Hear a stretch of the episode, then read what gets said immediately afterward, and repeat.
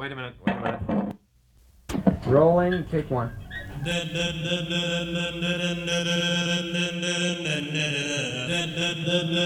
it going to be all right?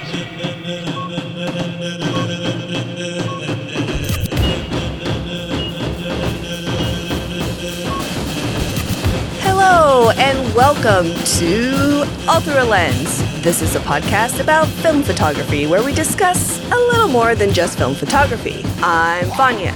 And I'm Eric. We are back from our long winter's nap with a wonderful show for you. We'll be talking with the amazing Kat Swansea about her new book, and then sharing with you another story of collaboration and love gone wrong with Lee Miller and Man Ray. We've got the answer machine question, a bit of housekeeping, so welcome the hell back to All Through a Lens.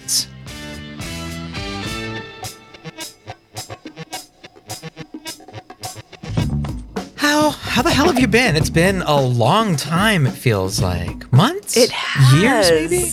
I've been hibernating um, because I'm a bear You are. and I need to take lots of naps. It was Okay. completely necessary. Is that what you've been doing?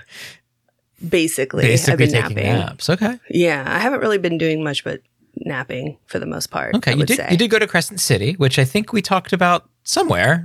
Yes, but I also napped there as well. That is true. Yeah. I did. People asked me what I wanted for my birthday, and I said to sleep. Leave me alone. They're like, it's seven thirty, and I'm like, I know. I'm forty. Leave me alone. it's amazing. Honestly, I've I've had a really great month. It's been, of course, ups and downs. Nothing's perfect, but I'm feeling really good, and I'm really really excited to get back. I think that just going back to back on all the episodes, especially in kind of like a tumultuous time in my life, was a little bit difficult. Okay. I am kind of just like recharged. I feel ready to like really give it my all again. I missed everybody so much and I'm just happy to see your stupid face. Well, um, thanks, I guess. I missed you. Oh, I missed you, Vanya. Aw. Aw. and we act like we don't talk to each other every day otherwise. But aw, I mean, no, I mean, I have been kind of off aloof. on my own. a little Lufa? a- a- aloof, aloof Yes, I sure. to me anyway. Okay. Well, Eric, that's kind of what I've been doing with my break. What have you been doing with all your free time? I put out a couple of zines. Ooh. Um, I don't think I talked about them. I may have mentioned them like right before we br- took a took a break, before we broke. Yeah, I don't know. But it's two new issues of In This Land, and they are available. And and you know I've sold many copies, so if you still want copies, I still got copies, but I wouldn't wait too too long on that. I guess. Uh, that was kind of the big thing that happened.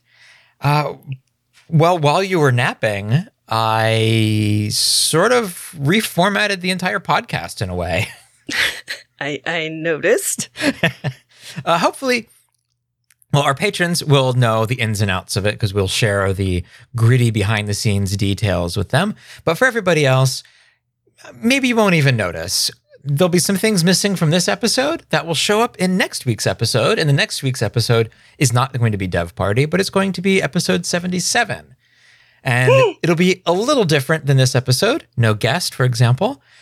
Uh, and it'll just be a little bit more of a discussion and and hanging out and not not really like a dev party without the dev, but maybe more like that than not. But we will also still have dev parties, which brings me to a fairly big thing. Big one of the big changes we made is that the dev parties, what we talk about, will now be decided by you, the listeners at home Watch out for snakes. or wherever I like you're that. listening. Yeah, I like it too. Basically, it's this. If you uh, well, we have a lot of you and I, Vanya, we have a lot of experience in developing. About 30 30 plus years we've figured out somewhere in there. hmm So, with those with those 30 plus years, we've we've accrued a lot of um, I don't know, knowledge in air quotes. We've formed a lot of opinions that may or may not be based on science. So, if you have questions about developing or honestly uh, about anything, whether it's the show, whether it's something we talked about on another dev party or something we talked about on like one of the main episodes where like, well, what the hell is going on with this? Write us, ask us. You know, you can message us on uh, at the podcast on Instagram or just email us at all through lens podcast at gmail. This is very, very exciting. Also, I know it's fairly common for people to like write in and things like that, but I kind of like how we're structuring it. It's a little bit more kind of question answer type of, you know, advice or opinion, blah, whatever. Whatever you guys, it- it's, I, I can't wait to see where it goes. I'm really excited to hear from everybody and uh, just kind of see where people are right now in their photography journey. I guess we should get into the episode, right?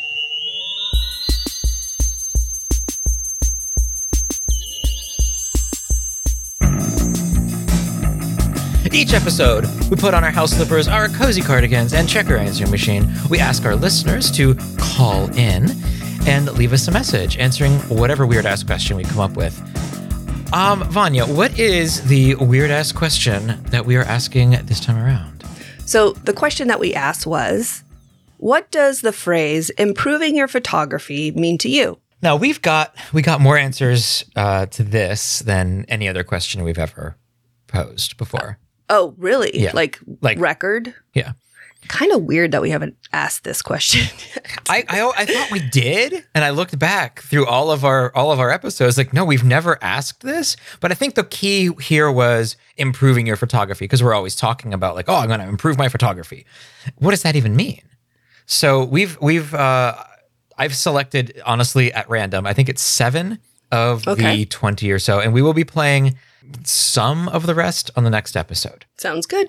Here we go. Let me push the button. Go ahead, push the button. This is the story of Star Wars. You can read along with me in your book. You will know it is time to turn the page when you hear R2D2 beep, like this. Let's begin now. Hey Vanya and Eric, this is Mina from Sydney. My handle is at Crook and Flail on Instagram. Really looking forward to hearing you guys again in 2023. To answer this week's question, I'd have to say that a term I came across early on when I picked up this hobby was pre visualization, and at first I didn't believe in it. I thought it was a really wanky term, but as time has gone on, it's still it's really started to resonate with me. Um, to achieve a photograph that comes back from the lab exactly the same as or really close to how you thought it would come out is I think a really strong measure of improving your photography. That's one of the things we talk about kind of a lot. Have I ever told you how much I hate the phrase mind's eye? Um, no, but I kind of agree. I so really okay. I don't know why I hate it and it's it's just my problem. So if anybody out there is using it, don't let me stop. Why would you let me stop you to begin with? That's just dumb. But I, I hate it a lot. I'm like, now I'm going to use it all the time. Yeah, you will. but I like that he, he can you the, the measure of improving your photography is okay, here's what I want and getting it. And that's kind of the goal. Yeah, yeah, that's a Ansel Adams thing. I think visual. I think it was like visu, visual, Oh, oh you can't, can't say say it. visualizing. visual. Oh my god. Okay, you say it for me. Is the here? I'm gonna leave this open. Visualizing. Is the single most important factor in photography, according to Ansel Adams. Ansel Adams said pre-visualization is No, visu. Oh. like I said, Visualizing. Well, what is not pre. pre-visualization? Is visualizing before you visualize? I guess so. Okay, Yeah. wow. Okay. Well, so I actually really like this word, and I, I guess, never really paid too much attention to it Which word? until. Shut up. Mina said it. Leave me alone. I hate you. Visualizing. But I do do this. This is very, very important. It's a little bit different for me, I would say, but I definitely, I'm a daydreamer. So I daydream up all my ideas, all the things I want to shoot, I have thought about. When I went to Liz's house in Texas, I got to see, I didn't read her journal, of course, because I'm not an asshole, but she showed me where she puts all her ideas, like basically the magic book where all of the things go in. And I think it's so amazing, incredible. So, Liz, uh, when Vanya visited you, She really enjoyed herself and absolutely did not read your journals. I didn't. do not worry about her reading your journals because she did not do that. Cool. Let's go on to the next. I think typically improving your photography would mean mastering the technical aspects and getting consistent results that you expect. But if you're at a comfortable point or you don't care about the technique so much, then I think improving means finding your style and becoming a better storyteller, making photos that more people feel um, maybe what you're feeling. We did a whole thing on storytelling, didn't we? At one point? Mhm. Sometime in the I mean, last could- three years. We could probably do like five more episodes about storytelling, honestly. I don't know what else I would say about it.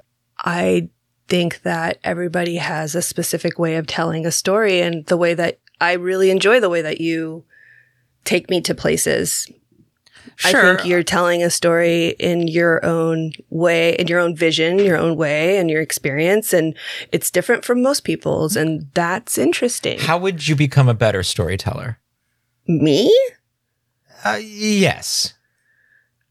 Um, I guess I would try to ask people what they see in my work more instead of just putting it out there. Maybe getting, being a little bit more open to critique or maybe joining a group where we all kind of, and, and not like in a like stuffy way, but literally just like we choose a picture once every two weeks and we talk about each other's pictures and we kind of explain what we feel about it and just to kind of see if they're seeing what I'm trying to, I guess, evoke.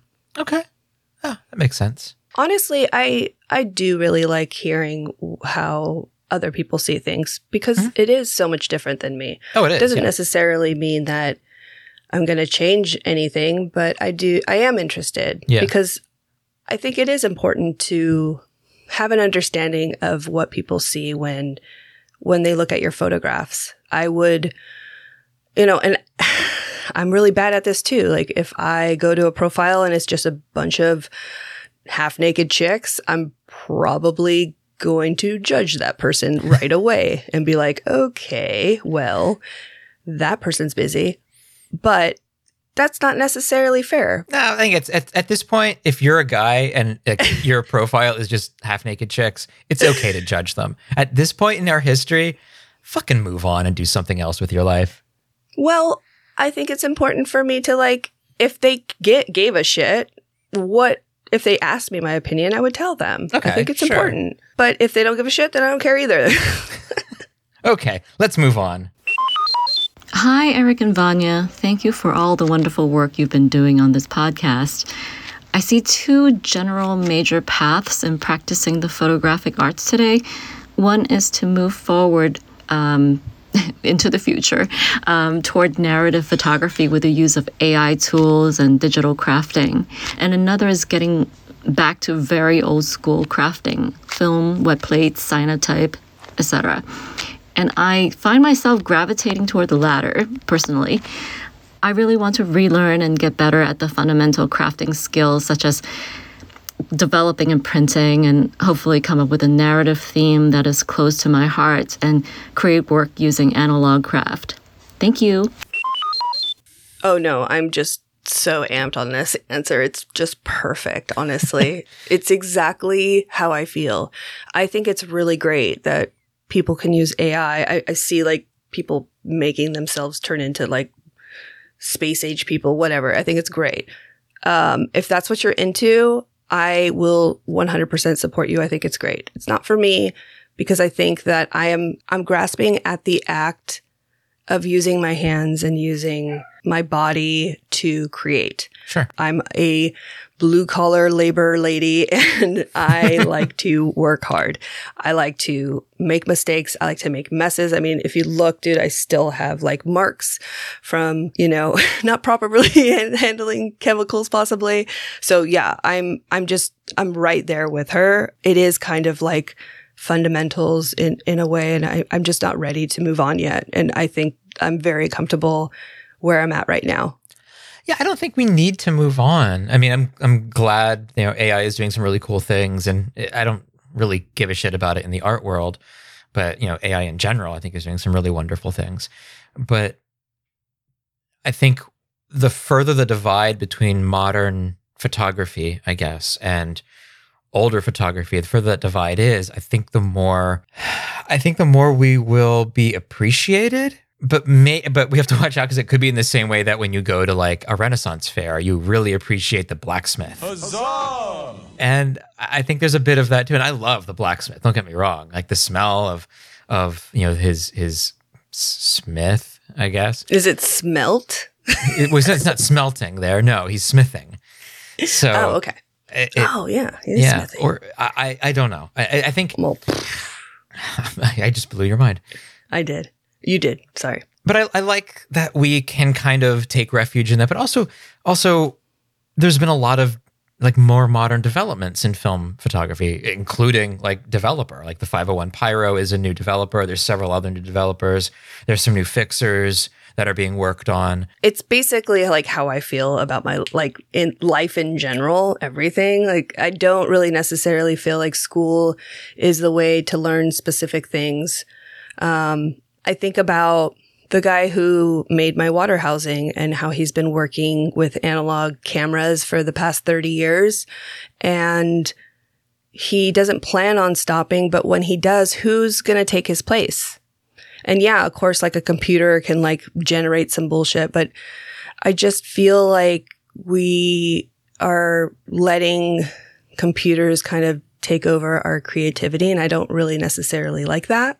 Um, I think that it could be very beneficial and helpful for certain things for sure. But I do think that we are creative enough without them. Well, like when we were making magazines before, not zines, because I would just cut and paste, but like actual magazines before, you'd have to get things like like the whole page photo ready, and you'd Yes. be using you know film to do that. And thank fucking God we don't have to do that anymore.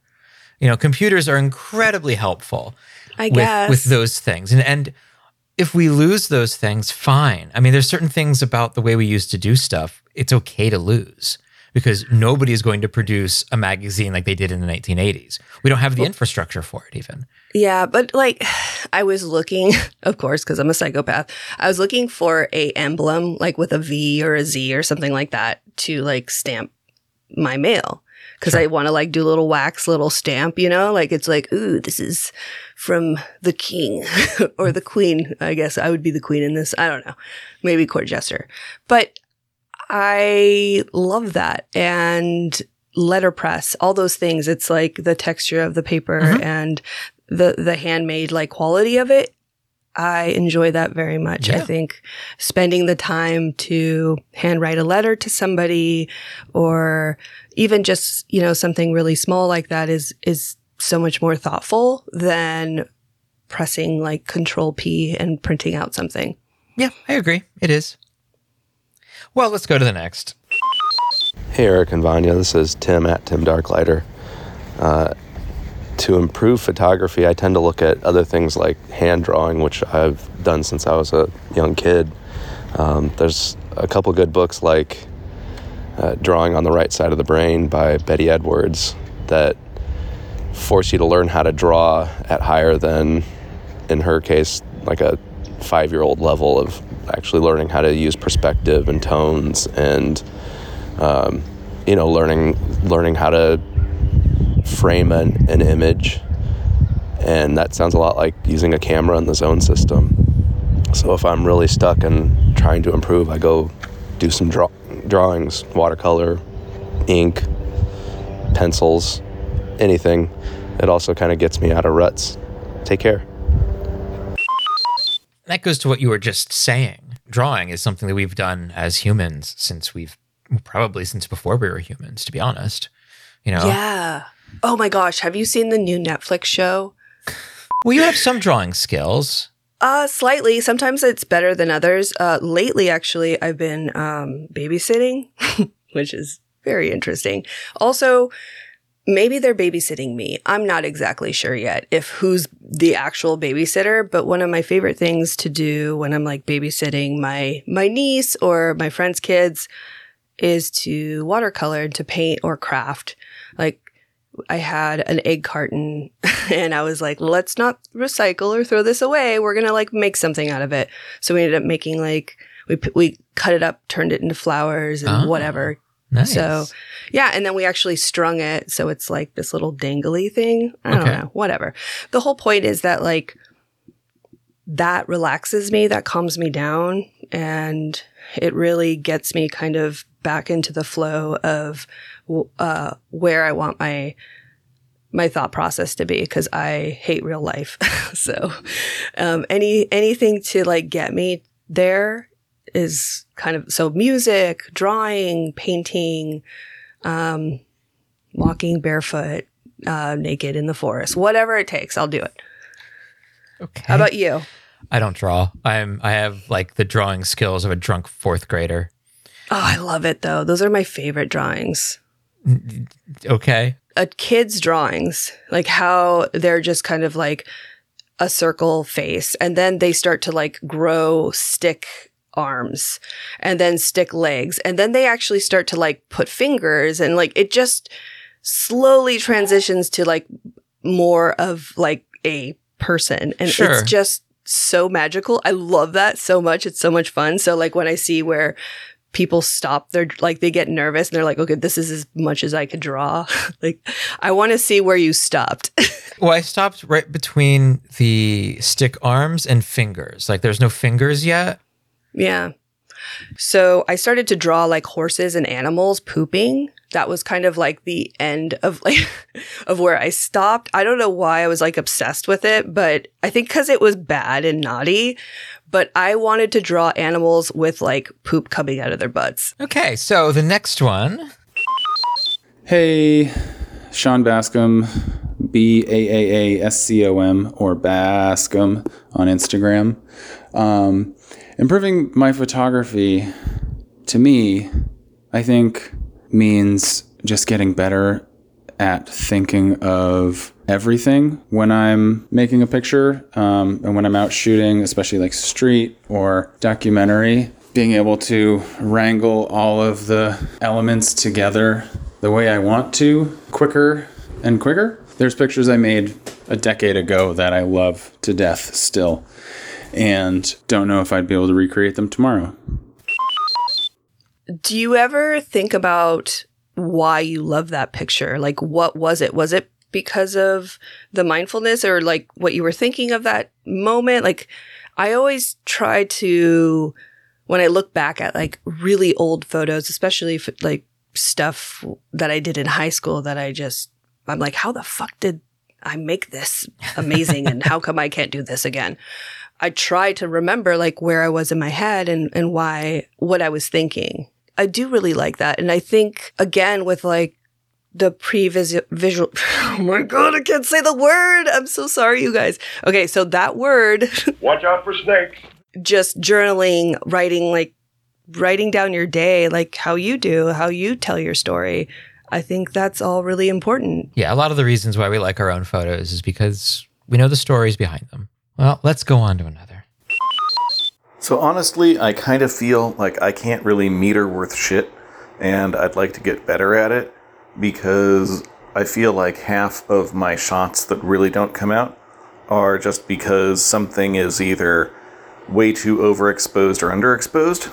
Um, and I guess the other side of that is sometimes I wonder if I'm actually good at scanning or if I just get lucky sometimes, um, especially since I scan using a digital camera there's a lot of decisions in terms of just how much you how heavily you expose the shot that you take during the scanning process and i think i could probably get better at that sometimes too I don't do the digital camera thing. I don't have a like a digital camera, so I just use a the you know the regular scanner. And I don't know. I, I really like I really like it. I don't I don't look at my negatives too much right after I pull them out. Even the dev party ones, I look at them to check to see like okay, I, I see what, where I was when I took this, but I don't really analyze them because you, I don't feel you really can, or at least I can't. I can't do it. So I I do. I'm I really enjoy like here's here's me looking at the photos for the first time, and so scanning for me is is like a little bit of a revelation. I, I like that. Um, but yeah, I would suggest metering. Why not? No. There we go. We have a whole episode there. Metering. Why not?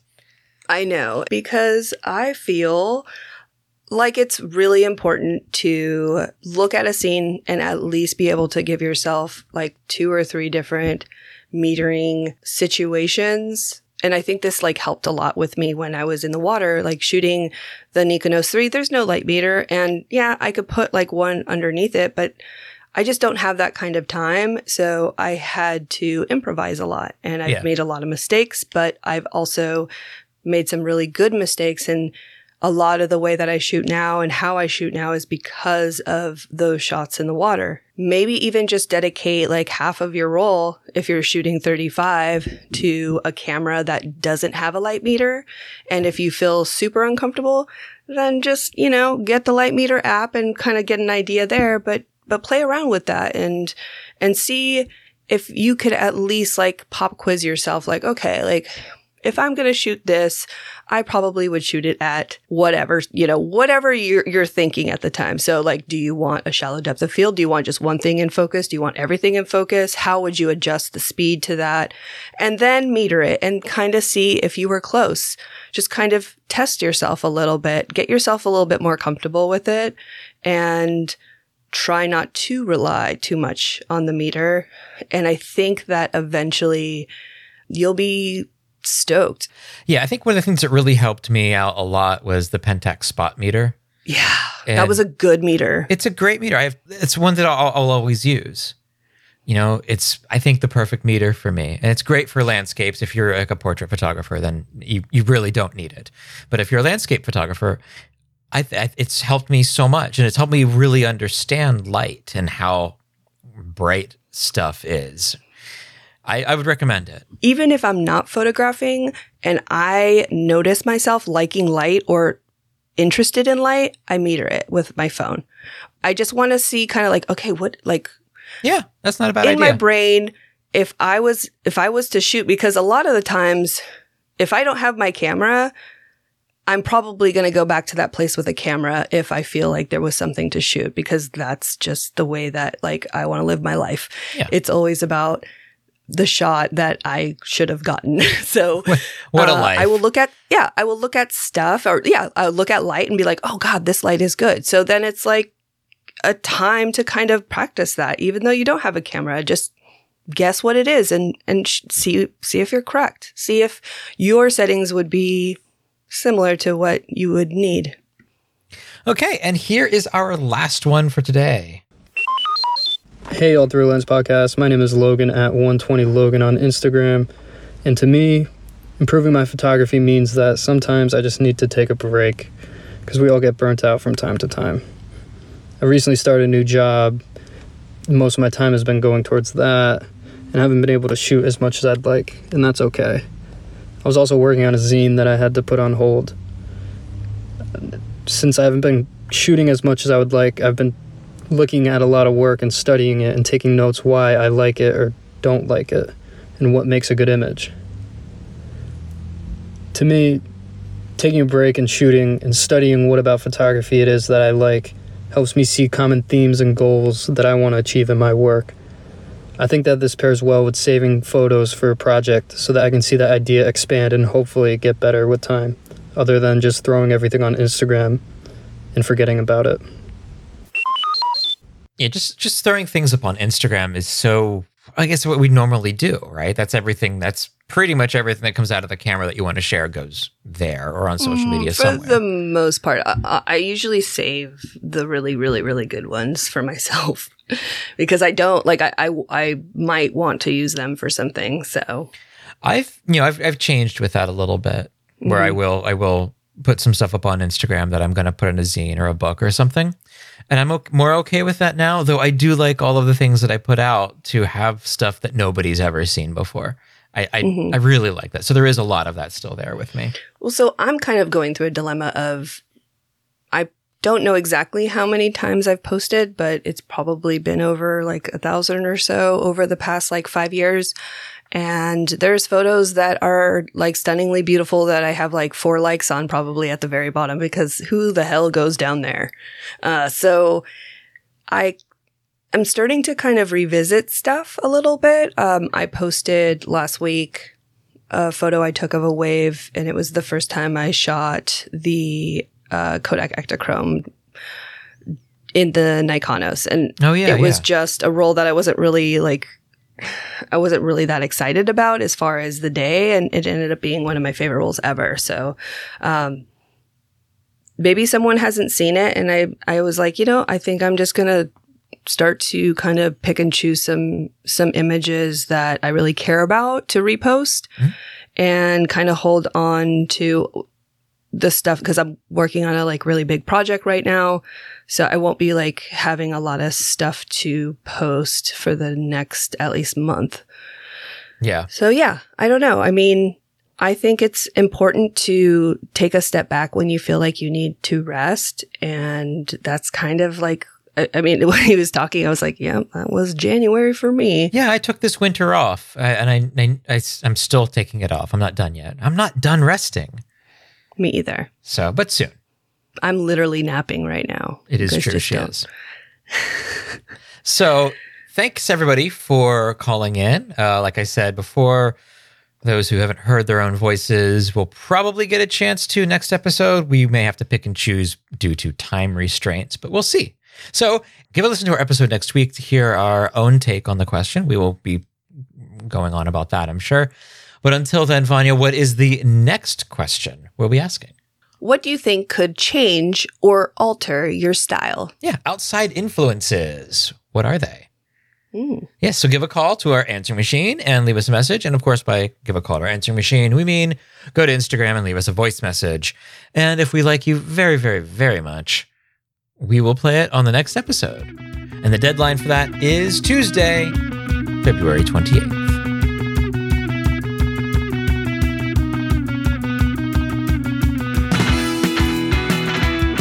First talked to Kat Swansea all the way back in episode 18. We fell in love with her straightforward depictions of small town Texas. But now she's back with a book called Texas Textures, and we are excited as hell to hear what she has to say.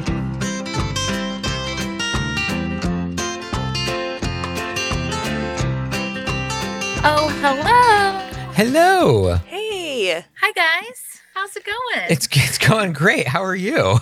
I am good. Oh my God. I'm screaming internally and externally right now, except I have a neighbor who will text me if I'm too loud. So, you know. No way. Are you serious? She's a delight. I love that. It's very like very sweet way of saying it. It's a very like Texan thing to do. Like if a Texan ever says, "Oh, bless your heart," it's like it's petty. It like we're like the queen, we're the kings and queens of being like ultra petty, Mhm. while making it sound like we really are like caring for you. I am for that. I love it. I think it's fantastic. it is until it happens to you. Like I had somebody say "bless your heart" to me the other week, and I was like, "No, no, no, no, no, oh, no. wow. You're not blessing my heart." Okay. I love Bless Your Heart because it's just, it's so condescending. It is so condescending. Well, Kat, welcome. Welcome back to All Through a Lens. Thank you. Thanks. Thanks for having me. Well, heck yeah. You have a new book out, Kat. It is called Texas Textures.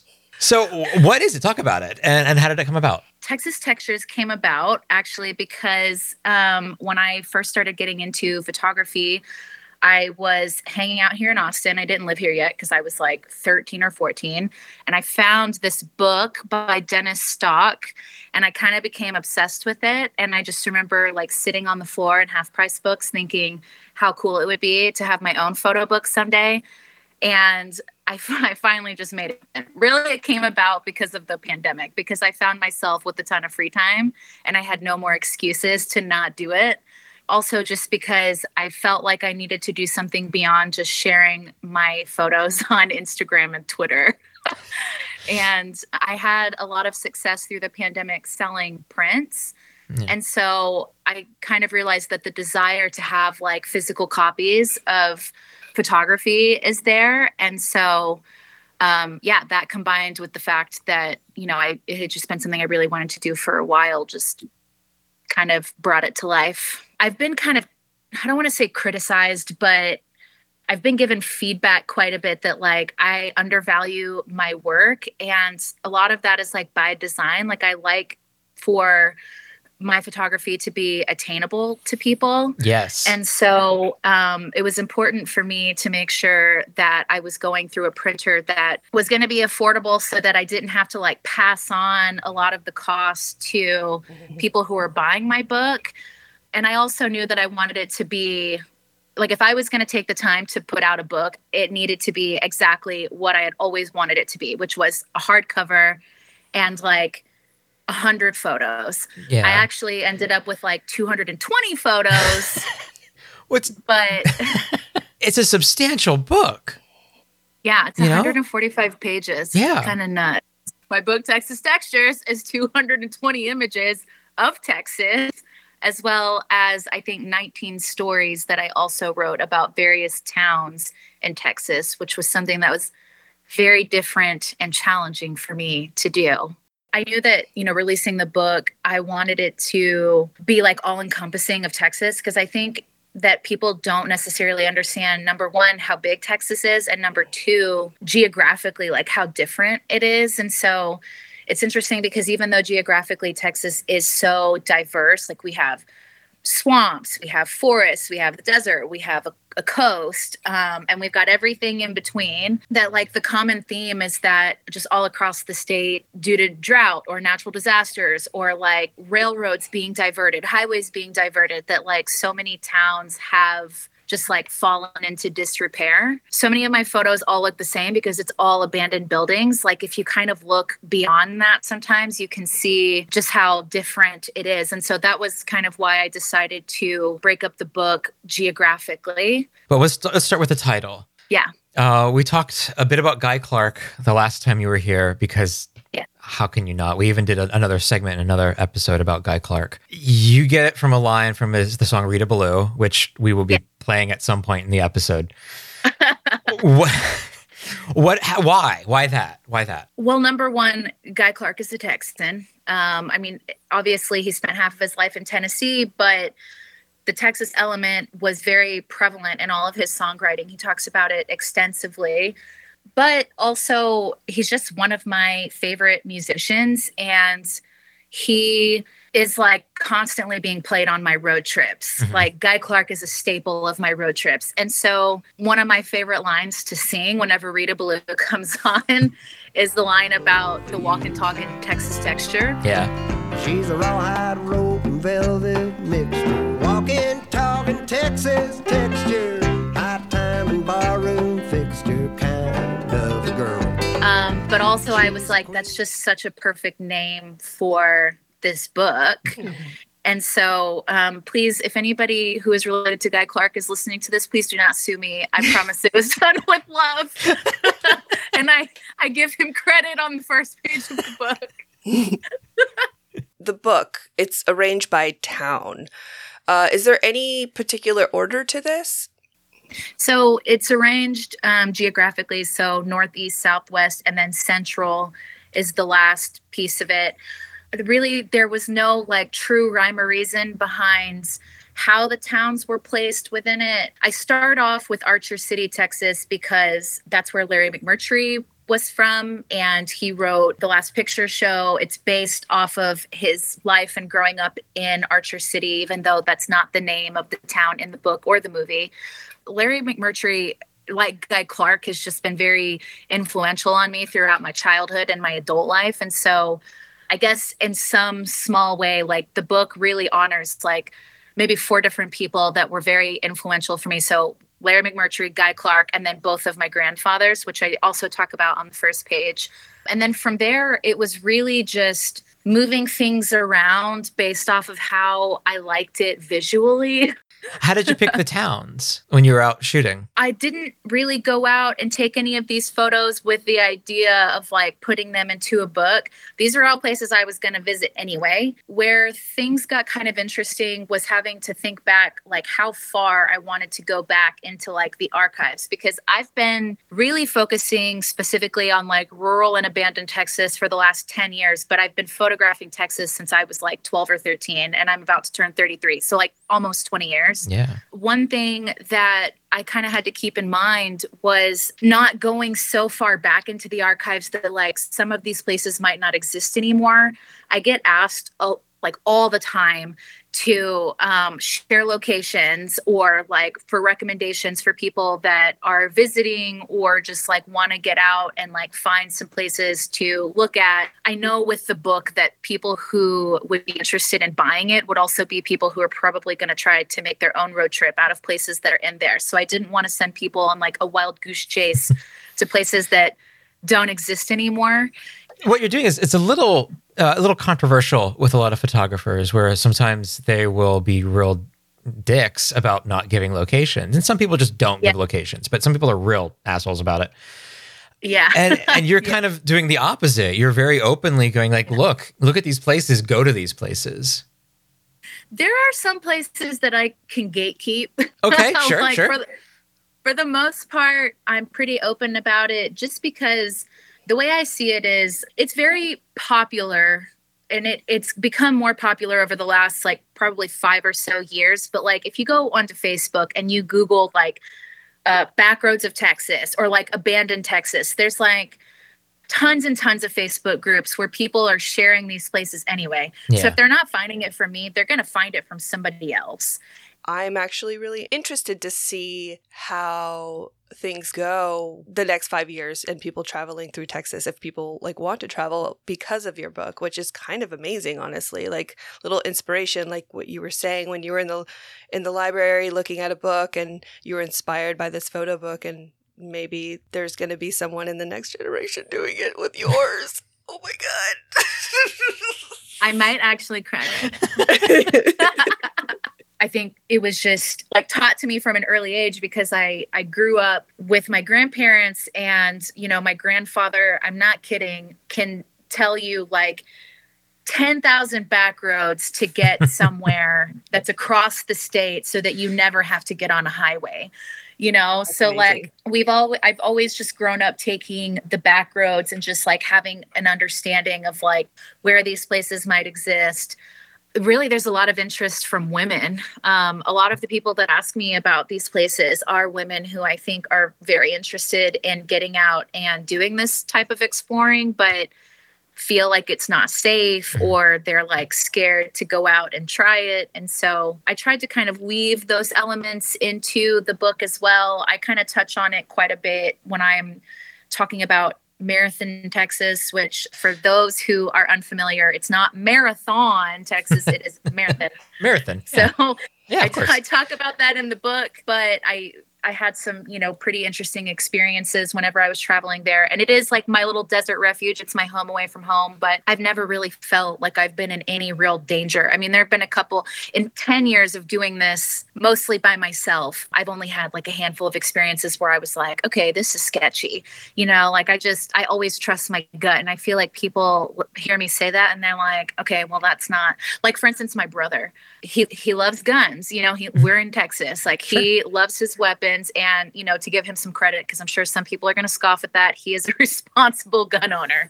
But he's always like you need you need a weapon. You need this. You need that. And trusting your gut's not going to get you very far. But i think it's also important to remember that people don't live in these a lot of these places anymore because there's nothing out there. There's no jobs. There aren't there's just nothing in a lot of these places. Like people have kind of moved out and away so i mean you're going to go somewhere and you're not really going to encounter very many humans for the most part and when at least in my experience when i have encountered humans I'm either being asked like, "Are you okay? I saw your cars pulled over. Like, are you are you safe? Are you well? Can I help you with anything?" Or they want to know how the hell I found whatever Yeah. it is because it's like not a place that people travel to.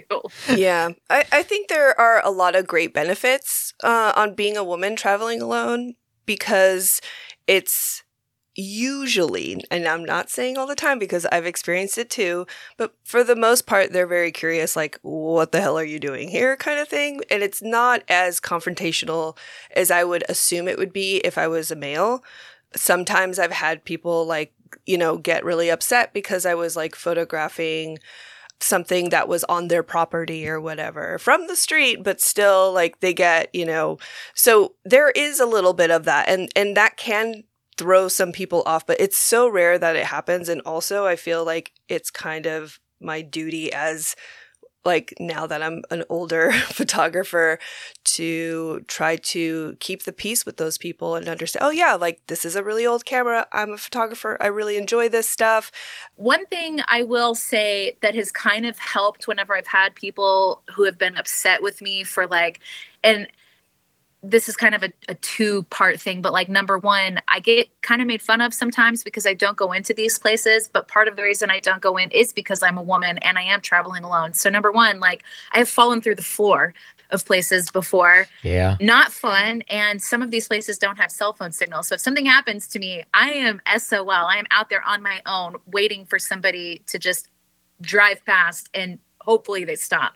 But number two, um, I I like just photographing things from the road or from the street. Um, I mean, sometimes I will get a little bit closer, but when I have had people who have stopped and um, like caught me coming out of their building or whatever, I generally have had pretty good luck giving them a business card. I, I had got like a hundred business cards made for 20 bucks. And I swear it was like one of the best, like the best investments into my photography that I've ever made because when you hand them a business card, suddenly they're like, oh, this person isn't here to vandalize Yeah. or steal.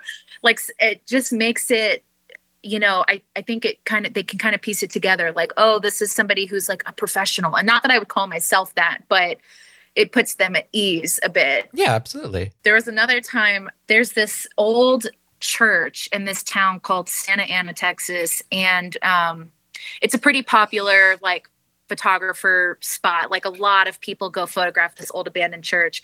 There's this woman who lives next door to it. And I had like seen stories in like some of the Facebook groups about people who had like mm-hmm. interacted with her.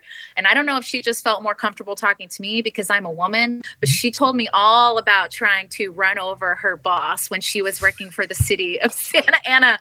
And I was just like, are you confessing a crime to me right now? Because I Yeah. am not going to rat you out, but also I don't want to know anything about this. I want to get the fuck out of here and get to my. I don't want to be privy to any of your crimes. You know, like leave me out of it. I am not an accomplice. I am just a stranger with the camera. And then she switched up the conversation and telling she was like, she's from Kentucky. And so then we started talking about Loretta Lynn, you know. Bless her heart. Mo- most of the book are you know are pictures of abandoned buildings and abandoned towns and all that, but the cover the cover is not. The cover is a shot looking out the the windshield on a on a road with some mountains in the background. No no buildings at all actually. Why I mean cover this cover isn't really representative of the photos in the book, so why this photo for the cover? I wanted the cover to be like a visual representation of what it's like from my perspective, like driving down the highway to find these spots. So it's almost like you open it up and then there's all the secrets inside. Uh, the book isn't just photographs, like you've mentioned. There is a little bit of writing as well. Um, what do you feel your writing conveys uh, that your photographs that don't?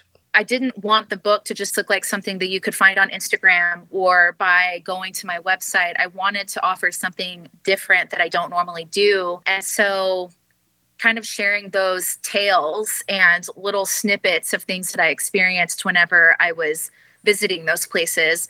And some of these towns I've been to like 20 times. So, mm-hmm. there was a little bit more to say about them than some other spots. Yeah, I wanted to to kind of like give that background and that context to maybe kind of like bring these places to life a little bit more, but I also wanted to like push myself out of my comfort zone. I think what would make it a little bit more interesting was talking about my own experience at these places and then kind of incorporating some of the history in there, but not letting the history be the main subject, I guess.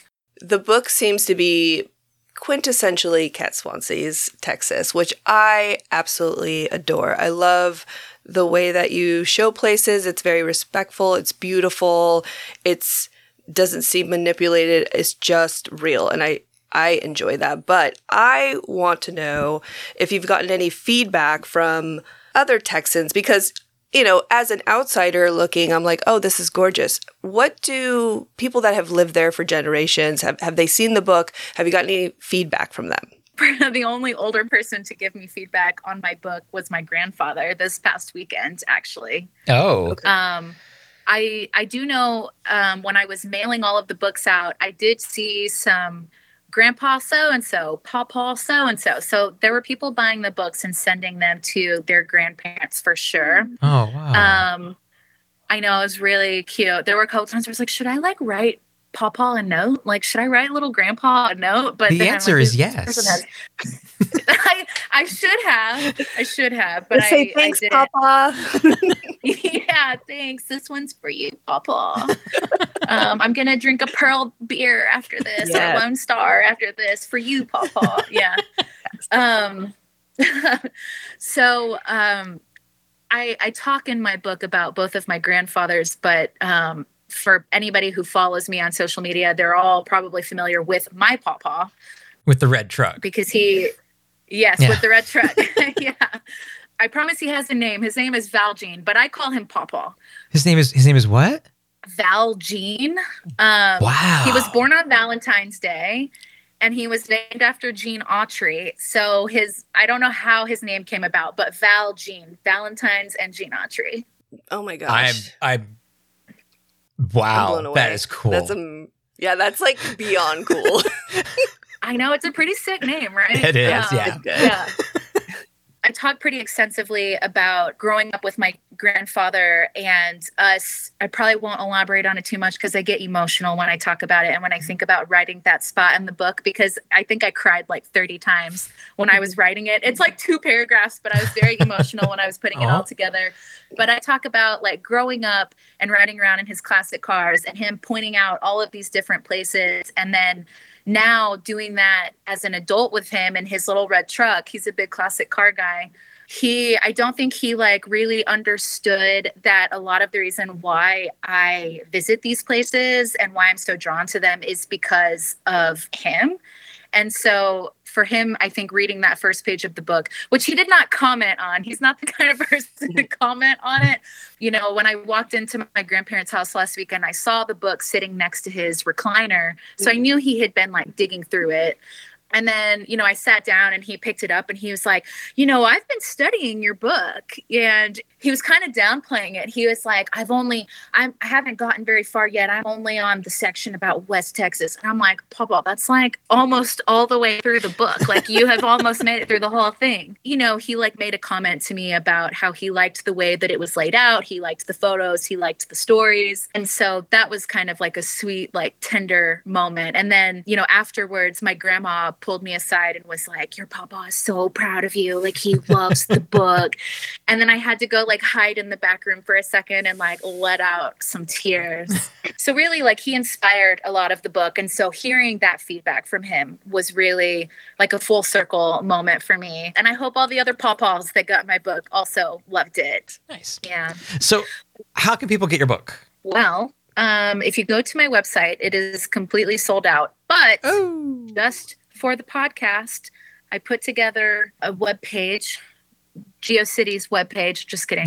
Um, Angelfire, maybe. um, if you go to my website and you click on the where to buy tab, it'll pull up a list of retailers or like general stores that have it, or you can just go to catswansea.com slash book. Right now it is only available in just various stores across Texas. And a lot of these places don't have websites. So it's one of those things like you're gonna have to DM them on Instagram or maybe, you know, send them an email and ask them to ship it, but they will.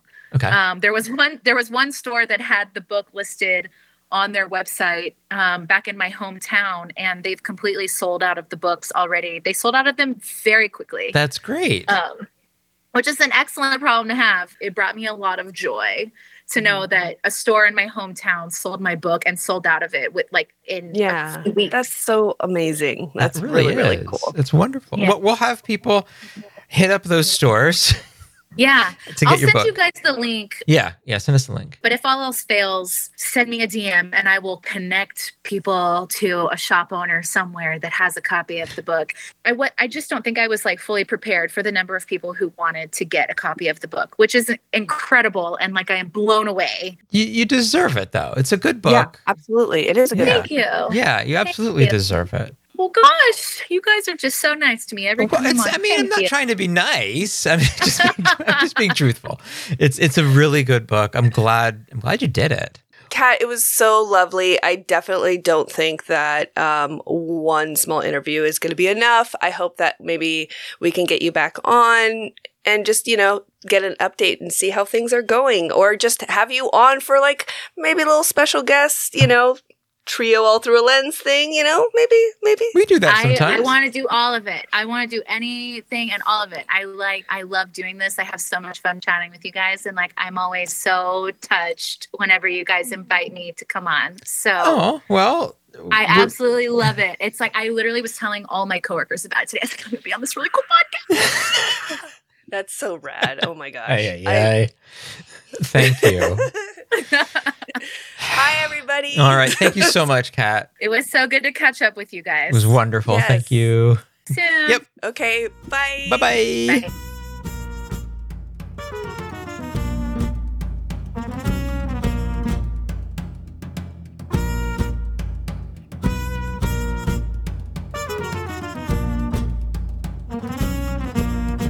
One of the topics we've been exploring lately is the idea of collaboration. We examined the love between Claude Cahun and Marcel Moore. We talked with Taylor and Kate Miller Wilson about their waterside photos. And most recently, looked at the toxic dependency between Margrethe Mather and Edward Weston. Today, we're entering into the intense and desperate four year relationship between Lee Miller and Man Ray. How might a self centered, aristocratic Vogue model of 22 get along with a short, odd, working class surrealist photographer pushing 40? As we'll see, Lee Miller was not your average fashion icon, and Man Ray wasn't really your typical surrealist. In fact, Lee might have fit that definition far better than Man.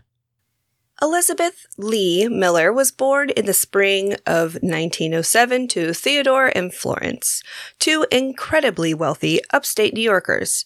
Her father had an interest in photography and taught his three kids the ins and outs of the craft, behind the camera and even in the darkroom. Her mother had training as a nurse. They lived on a small farm outside of the small city of Poughkeepsie, New York, which was overseen by a Canadian farmer which left the family more leisure time than most other families in the early 1900s. Before she was even in school, Lee adored the chemistry set her father had bought for her, but she also fell in love with photography. She was becoming as experienced behind the camera as she was in front of it. Her father's countless photo albums are full of pictures of Lee. At the age of seven, her mother fell ill and Lee was sent to live with family friends in Brooklyn. These friends had a son in the Navy who was home on leave. During that brief stay, she was sexually assaulted and contracted gonorrhea. Mass production of penicillin wouldn't happen for another 30 years, so it fell upon her mother to treat the infection with douching with various acids. Lee was probed regularly by doctors, and her mother. Though unbelievably painful as well as toxic, the infection was detected early enough to stop its rapid spread. There would, however, be flare ups now and then. And while the infection was basically dealt with, the trauma was handled in an incredibly bizarre way. Progressive for their time, Lee's parents took her to see a psychiatrist who focused solely upon what he perceived as Lee's feelings of guilt. The treatment was given for the parents to teach Lee that sex and love were totally disconnected. Sex was a mere physical act and nothing else. Perhaps connected to this so called treatment, her father began to photograph Lee in the nude. It's not completely uncommon for new parents to photograph their kids in the buff, but this began when she was seven and never really stopped. For most of these sessions, when she was younger, Lee's mother was present, and there is zero indication that anything even remotely sexual happened between Theodore, her father, and Lee. This doesn't mean that the sessions didn't affect her. It doesn't even mean that they didn't damage her. Like many victims of sexual abuse, through her teen years, Lee was promiscuous, writing in her diary, Anything you hear about me is probably true. Through her childhood, Lee was in and out of various schools and was constantly fighting with her mother, who became disillusioned with the family, even becoming a flapper for a while. Upon turning 18, Lee studied stage design in Paris. Feeling perfectly at home in the city, she quickly learned its streets and cafes. Soon she threw off what little remained of her American Puritanism and indulged in what she later called all the various and nasty affairs. Her first excursion to Paris ended January of 1926. Returning home, she was immediately depressed. After a month long sulk, she enrolled in Vassar and was bored. She longed for Paris, but settled for New York. There, she continued her study of stage design and began modeling. On weekends at home, her father photographed her in the nude, and they developed and printed the photos together in the darkroom. This hobby soon made a turn to include several of Lee's friends in the photographs as well. Lee would make light of this, or really, she didn't make anything at all of it. This was her normal. But this was also where she seemed to disassociate from her body. In the photos, she is comfortable, but nearly absent. The relationship shared between father and daughter was strange and unfathomable by any standards of pretty much any era. What is known, though, is that Theodore was loved and trusted by Lee. Though Lee had done some professional modeling before, she was discovered by publishing royalty Condé Nast, who pulled her out of the way of oncoming traffic one busy afternoon. On the spot, he offered her a job modeling at Vogue, which at the time was the final word on art and fashion. By her 20th birthday, she was on the cover. Soon, she was sought after by every photographer in New York, including photo secessionist Edward Steichen, who encouraged her to take up photography herself. While she continued to appear in Vogue, one of the photos Steichen took wound up in an ad for Kotex sanitary pads. She was, at first, outraged and then delighted at how the campaign shocked her entire family. Having her fill with modeling, she was encouraged by Steichen to go back to Paris and find a photographer named Man Ray. Lee took a job for a fashion designer that required her to travel to Europe and sketch the buckles in Renaissance paintings. Riveting. She grabbed a school friend, Tanya Ramm, a shy 20 year old from Norway, and made the trip. She illustrated these buckles for a time, but quickly discovered that using a camera, and here it was a small Kodak folder, it was quicker. When the job was finished, Tanya went to Germany and Lee went to Paris, searching for Man Ray, not to be one of his models, but to learn photography. Lee arrived at his studio in early summer, but the concierge told her that he had left for the season. She was distraught and went to a nearby cafe to console herself. But not long after she sat down, she saw him enter. Man Ray was born Emanuel Radnitzky in South Philly. His family changed their last name to Ray to avoid the growing anti Jewish sentiment. His parents were very working class, and Man developed that strange mix of shame and pride towards his upbringing. He took up painting and photography, but seemed to enjoy the former more. He fell in with the Dadaist and Surrealists, but never fully subscribed to their philosophies. After a bad marriage, he moved to Paris in 1921 and fell in love with Kiki de Montparnasse. She posed in Man Ray's most famous photograph, Les Violins de Grace, depicting a woman with two violin F holes superimposed on her back. After a few years, Man and Kiki broke up, though he never quite got over her. But now it was 1929, and here was Man Ray standing before Lee Miller in a small corner cafe in Paris. As she wrote later, He looked like a bull with an extraordinary torso and very dark eyebrows and dark hair. I told him boldly that I was his new student. He said he didn't take students, and anyway, he was leaving Paris for holiday. I said, I know, I'm going with you. And I did. They traveled to Biarritz, spending a month or so on the road meeting with Man Ray's various friends and patrons. Along the way, he photographed her and taught her a few things about the camera. The real learning would come upon the return. Back in Paris, Lee rented a room in a hotel, anticipating that her friend Tanya would soon rejoin her. She spent days in Man Ray's studio and nights with him at the cafe. It was sex and photography and socializing. He quickly fell in love with her, and she liked him very much as well. In the studio, with man behind the camera and a typically naked Lee in front, they often used a Graflex or a half plate studio camera. They worked with glass plates, which by 1929 were on their way out. She was learning quickly, and man gave her the confidence she needed to become the photographer she longed to be. When it came to printing, in Lee's words, The darkroom wasn't as big as a bathroom rug. There was a wood sink lined with acid proof paint, a big print developing basin, and a tank about where the water could run through and rinse. Man was absolutely meticulous about how photos were fixed and washed. Once she was experienced in the darkroom, she offered to print for him so that he might have more time to photograph. However, what Man Ray really wanted was more time with Lee. In the studio, Lee was not only a replacement for Kiki in front of the camera, but a replacement for Berenice Abbott and Bill Brandt, both former assistants. She also became his receptionist. She'd welcome the models and be oogled by their men. One of them, obviously familiar with the photos of her, was the head of a tablewares company who supposedly modeled a champagne glass after one of her breasts. Man Ray enjoyed showing Lee off to his friends, who saw her as the latest fascination Kiki with blonde hair. Man didn't do himself any favors in this respect, taking Lee to all the places he used to go with Kiki. This included some of the cafes where Kiki still worked. But to those more attuned, they understood that Lee was nothing like Kiki at all. Man Ray, in many ways, molded Kiki, created her image, and then got tired and moved on. In many ways, Kiki did the same to Man, but Lee was every bit of her own person. She was, from their perspective, self absorbed and too willing to use her sex appeal to get what she wanted, especially from Man Ray, who they felt surrendered to her The stock market crash of October 1929 sent most of their American friends fleeing back to the States. Many of Man's patrons could no longer afford to support him, and his clients grew fewer and fewer. Lee began to model for French Vogue, called Frogue to those in the know, and even received photo credits when working with photographer George Hoyningen-Huene, which is an amazing name. Hoyningen-Huene. Go on.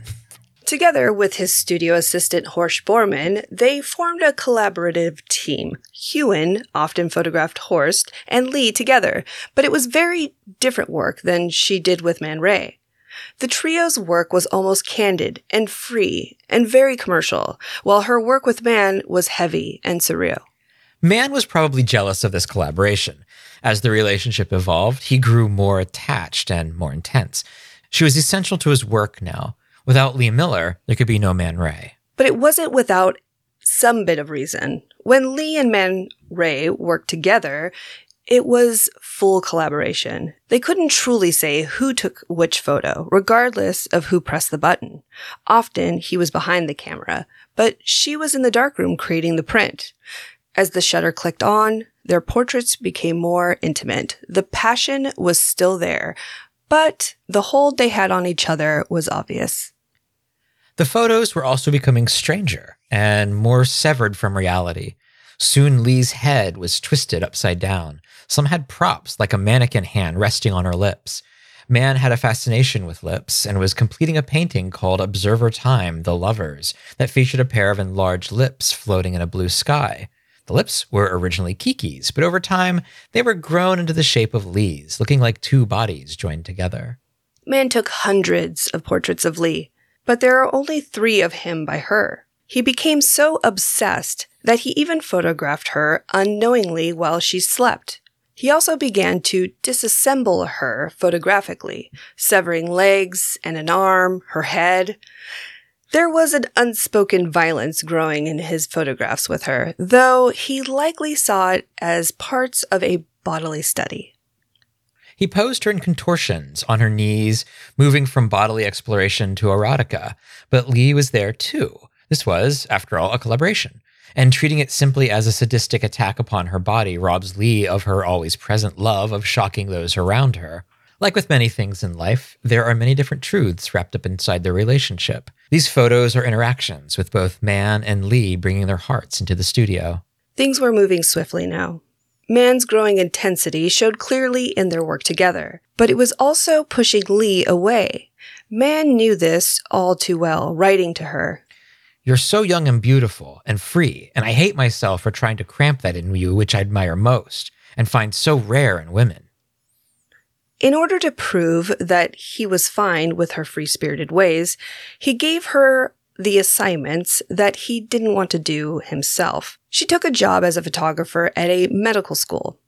As a testament to how she enjoyed shocking others, one day, after photographing a mastectomy, she placed the severed breast on a tray, covered it with a napkin, and strolled over to Vogue's headquarters to shoot it. Once in the studio and behind the camera, she arranged the severed breast on a plate with a knife and a fork and some salt and pepper and took the photos. This little stunt got her thrown out of the building, but she got her photos, two of them, in fact.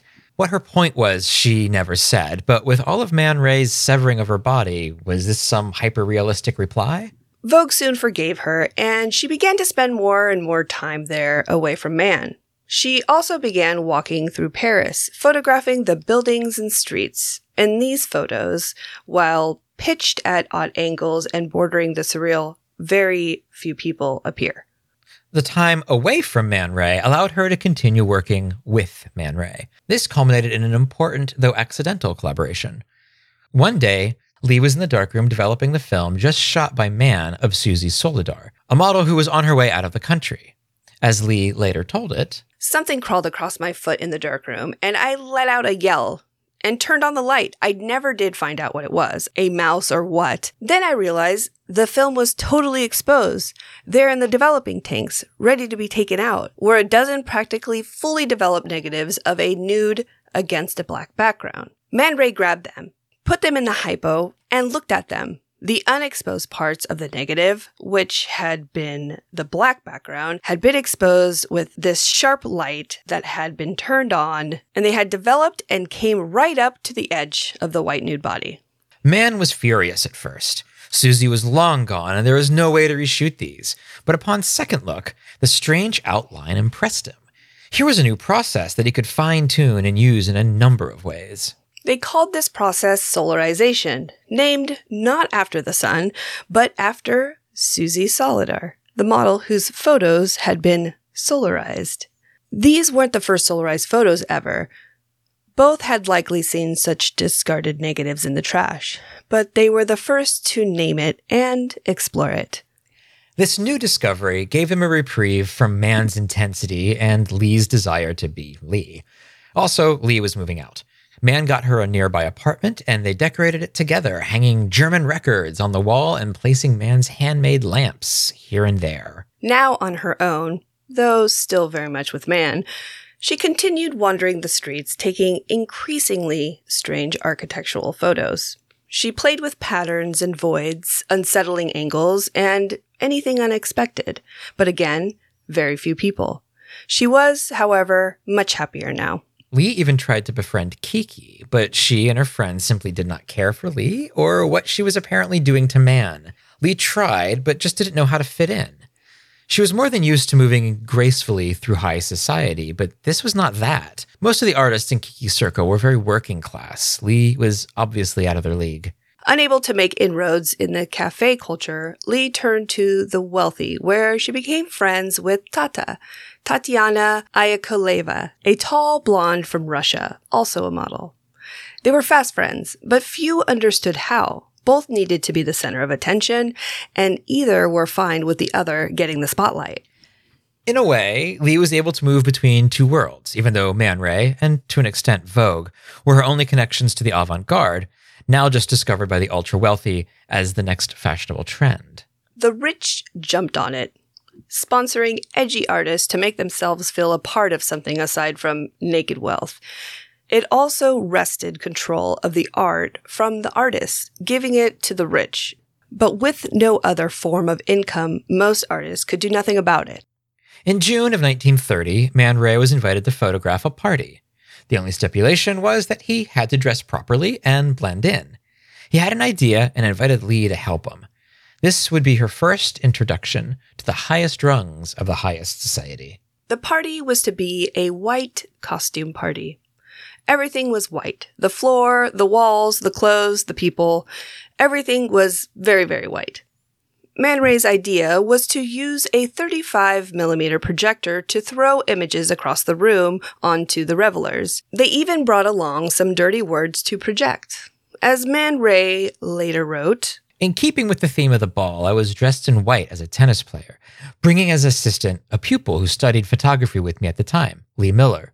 She too was dressed as a tennis player in very small shorts and a blouse especially designed by one of the well known couturiers. A slim figure with blonde hair and lovely legs, she was continually being taken away to dance, leaving me to concentrate alone on my photography. I was pleased with her success, but annoyed at the same time, not because of the added work, but out of jealousy. I was in love with her. As the night progressed, I saw less and less of her, fumbled with my material, and could not keep track of my supply of film holders. I finally ceased taking pictures, went downstairs to the buffet for a drink, and withdrew from the party. Lee turned up now and then between dances to tell me what a wonderful time she was having. All the men were so sweet to her. Man's jealousy was only growing, and then there came Jean Cocteau. Jean Cocteau was a poet who was also a filmmaker. One night at a cafe where Man and Lee were seated, Cocteau was asking around for someone to screen test for a role in his new movie, Blood of a Poet. Lee sprang to her feet and volunteered. Man was fully against it, but knew not to stand in her way. Cocteau had the backing of some rich people with fancy names, which likely also riled Man. He had no love for Cocteau before this, and even less now. The shoot was horrible. Lee's character in the first act had no arms, like the Venus de Milo, so hers had to be bound behind her back. The makeup was literally spackled on. The muse in this situation was a statue. Additionally, the mattresses they were using as soundproofing were infested with bed bugs. Everyone got a bite. The Brazilian dancer Enrique Rivero, who played the poet Angel, had twisted his ankle and had to limp from scene to scene. And though Cocteau loved the image of a limping angel, nobody on set understood what the film was about, and the script was constantly changing. Man Ray accused Cocteau of stealing his idea of pasting fake eyes over the real eyes of the muse, an idea he expressed with Kiki a few years prior. Lee and Man fought constantly through the production. It was essentially war until the final scene was filmed. The summer of 1930 saw things settle down a bit for Lee and Man. Blood of a Poet was close to finished, and life went back to something near normal. It was also around this time that Man began using props in photos of Lee. He posed her with a metal mesh cast meant to bind a broken arm. She first placed it on her arm, but then he moved it to her head, creating a veil to cover her face. Lee was visibly unamused by him. The intimacy had slowly leaked from their work. Man's need to possess her, his anger at her work with Cocteau, with anyone who wasn't Man Ray, was tearing them apart. Lee's friend Tanya made her return to Paris, and they spent many evenings at the studio undressed and being photographed by Man, who had recently taken a keen interest in female intimacy. Soon another visitor arrived, Eric. Not you. Sorry, buddy. Lee's younger brother. At only 20, he looked up at his older sister and was proud of the life she had forged for herself, especially as a photographer. He also took to Man, who was a bit of an inventor on the side. They both marveled at Man's newly fashioned tripod that could be raised and lowered by a crank. That autumn was spent out on the town. Lee spent a lot of her free time away from Man having affairs with various men. Man knew of some of them, and as per the rules of free love, he was supposed to be okay with it. He was, however, very much not okay with it. Lee, on the other hand, was having the time of her life. Lee was also spending time alone in the studio. Sometimes she photographed Tanya, posing her in odd and uncomfortable ways, sometimes blindfolded. In one, it looked as if her head was severed and encased in a bell jar. But one night, Lee found herself fully alone. She wrapped her neck with a black scarf and sat in front of a dark background, set the shutter, and took a very solemn and plain looking self portrait. She signed it in French Lee Miller, par Lee Miller. She was her own woman now. Or at least she was no longer man's woman. She was, however, still very much her father's. In December, Theodore visited Sweden and asked for Lee to join him. Upon arrival in Stockholm, they had adjoining rooms. Before long, she was nude and he was behind the camera. In opposition to her most recent photos with Man Ray, she looks comfortable, at ease, and relaxed. Soon after, they were both in Paris, where Theodore immediately warmed to Man. They both had an engineer's mind and both loved photography. There was more than enough to talk about for days. They even took each other's portraits, fully clothed, of course. During her father's two week stay, he squeezed in as many photo sessions as he could. He photographed Tanya as well as Lee, and then both of them together. And then Man Ray's new assistant, Natasha. There were various other naked models as well. Man could witness the ease at which Lee posed for her father. Even fully nude and fully exposed, she seemed comfortable, much more comfortable than she was with Man, especially now. Man then photographed Lee with her father. She was fully clothed, but was on his lap, resting her head against his shoulder. If not for the relative size, it could have been a photo of a father and his four year old child, but of course it wasn't. With the new year, 1931, Theodore was gone, and Tanya was married and whisked away to the States. But Lee never felt alone. She had Man for certain, but she had many friends and partners as well. Her photography career was expanding and her client list was growing. In her free time, she decided she wanted to try her hand at still photography on the set of a motion picture. She had fallen in love with the hectic and chaotic atmosphere of the movie set while working on Blood of a Poet and wanted more. She found more in the movie Stamboul, a film about a woman being blackmailed by her husband. Lee even got behind the movie camera for some insert shots and B roll. Unfortunately for Man, this took her to Elstree Studios in England. Now separated, Man wrote her constantly, long love letters to which Lee replied, though not as faithfully. She even invited him over for a visit, but he grew suspicious and demanded to know the names of the men who Lee was seeing. He wanted to know everything. It doesn't appear that he ever made the trip, but Lee returned to Paris when she could, and when she did, she often posed for Man's increasingly desperate and sexual images. In one, they were commissioned by an electric company to come up with something for an advertisement. The end result is a double exposure of Lee's nude torso from the chin uh, all the way down to the crotch. Her hands are behind her back and her head is cropped out. There are white, almost electric looking bolts across the image. This photo, titled simply Electricity, was one of their most graphic and violent to date.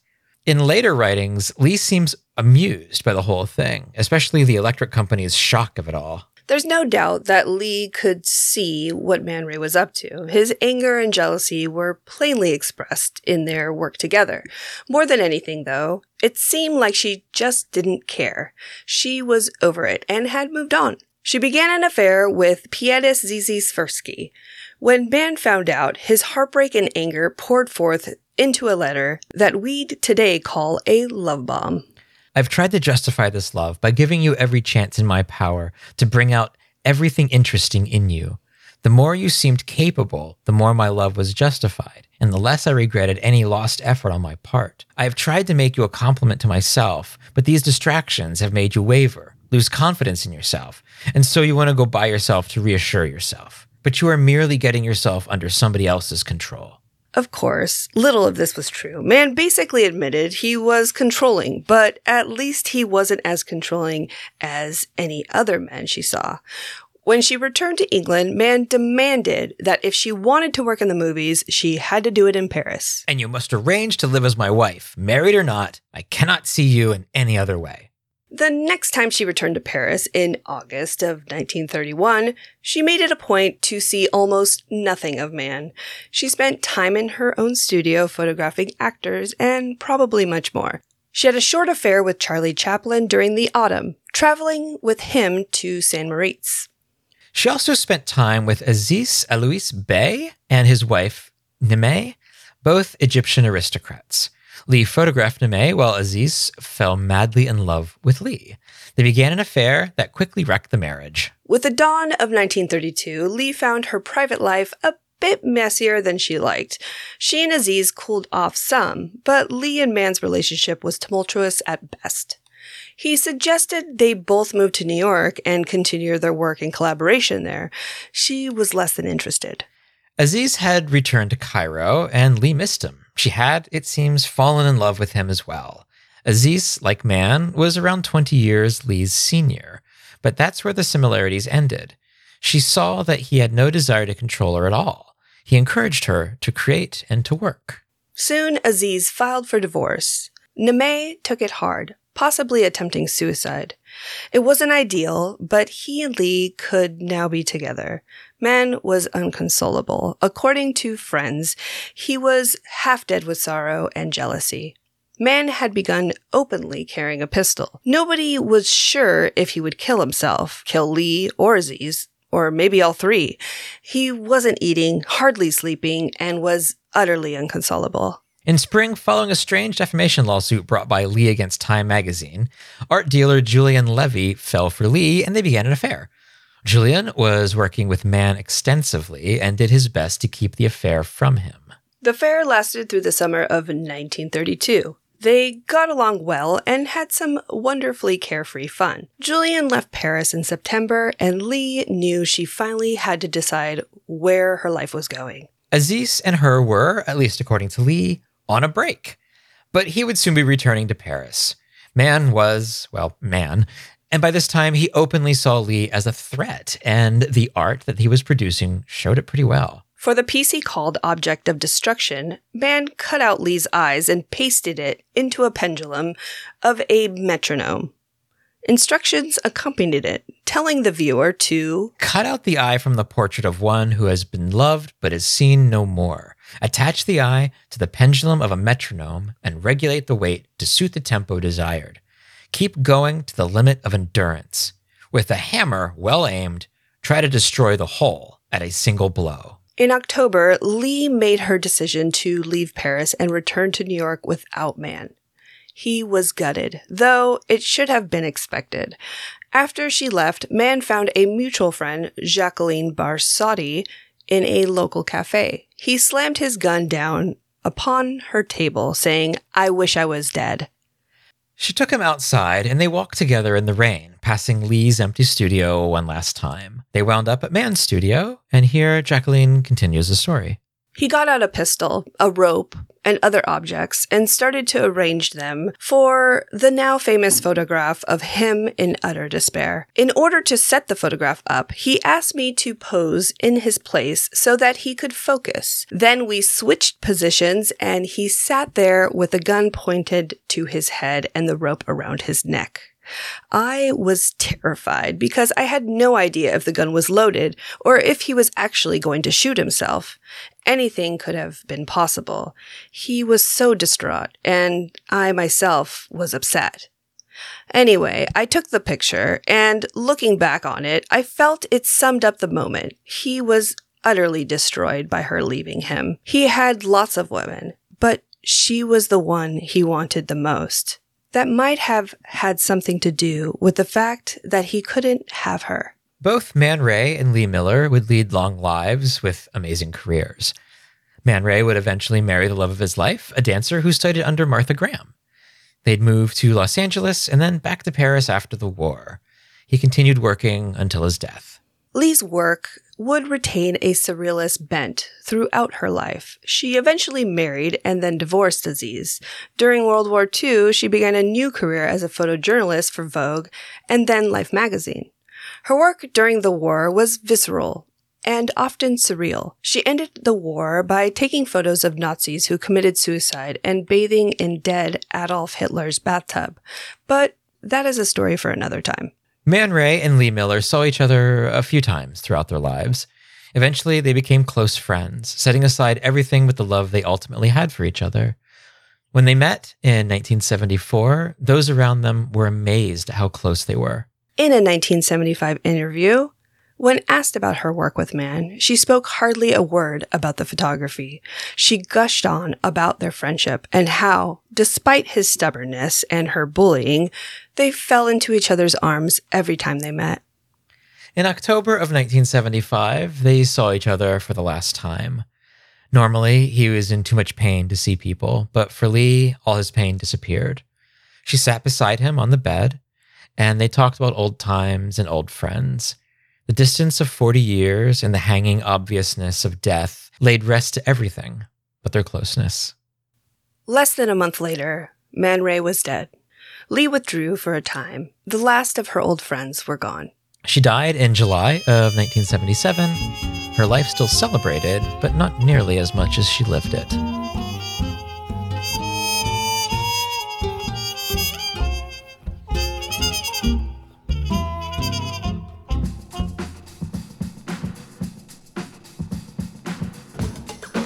All Through a Lens is made possible by our generous and amazing Patreon subscribers. Through their small monthly donations, we are able to afford to keep this podcast running. Patreon helps us cover expenses for hosting, for audio equipment. It helps us buy books for research and zines to review. And to our Patreon subscribers, we thank you, and we really couldn't, wouldn't, and shouldn't make this podcast without you. In the past six weeks or so that we've been notoriously absent, we have three new patron subscribers. We are looking at Dan L, Brian C, and Joshua W. Yay! Yay! Thank Thank, you. you. to everybody there. Thank you. Um, we hope that you're enjoying your perks. There's a ton of bonus material that we've got now. We've been doing Patreon for just two years now, isn't it? No. I think it is. I think we started at the new year. I don't know. I can't remember. I think it's two years. So we have a lot of bonus material, a lot of extended interviews. We got random posts and photos. A One of the things I've been doing with Dev Party is I've been posting my whole role for patron subscribers and talking about each photo, kind of going through it. It's a way that um, I can talk too much about my own work. And we got lots of extra nonsense as well. We've got three different levels of support, with the cheapest being less than a buck an episode. So so so head over to patreon.com slash all through a lens for more info.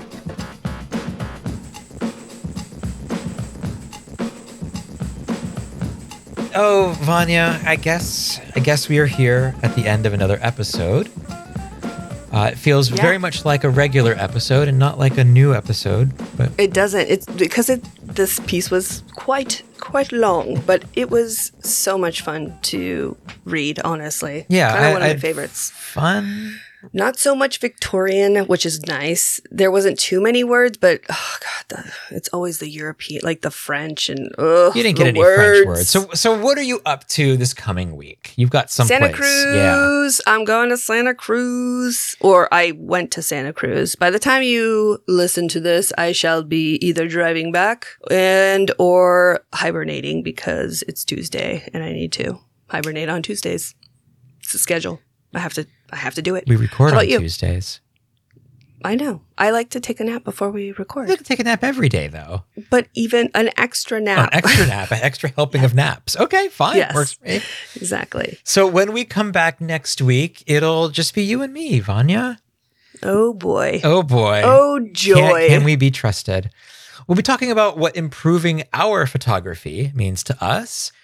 Uh, I will have a review of the movie Godland, fingers crossed. Vanya will tell you all about her filming in Santa Cruz, and we may even bring back up Lee and Man uh, just for, for fun, see what happens. And of course, we'll have the leftovers from the answering machine. Somehow or another, we'll get through all of those. So, I hope you all are ready for that. It'll be a new episode. And don't forget that we will be answering questions on Dev Party now. So if you would like to submit a question or comment, The email address is allthroughalens.podcast at gmail.com. nice. Vanya, is there anything else we have to tell these folks? Thanks for listening to All Through Lens. And a big thank you to Kat Swansea for talking to us. You can follow her work at, at Kat Swansea Photo on Instagram. We're at all through a lens podcast on Instagram. By email, it's all through a lens podcast at gmail.com. And we're at all through a lens on Twitter. You can also check out our show notes and photographs on All Through a allthroughalens.com. Vanya is at Surf Martian on Instagram. And Eric Eric is at conspiracy.of.cartographers. And speaking of Instagram, make sure to hashtag your stuff, hashtag All Through Lens Podcast to be featured. Find us on Spotify or any other app that you use to listen to podcasts. Subscribe to us and leave a review. Thank you all so much for listening. We're clearly knocking some rust off. We love you. Uh, Vanya. Rude. Do you want to go? Fuck yeah, I do. Let's go.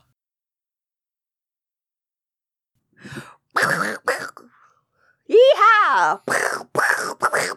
I feel like uh, what is that guy? Yosemite Sam.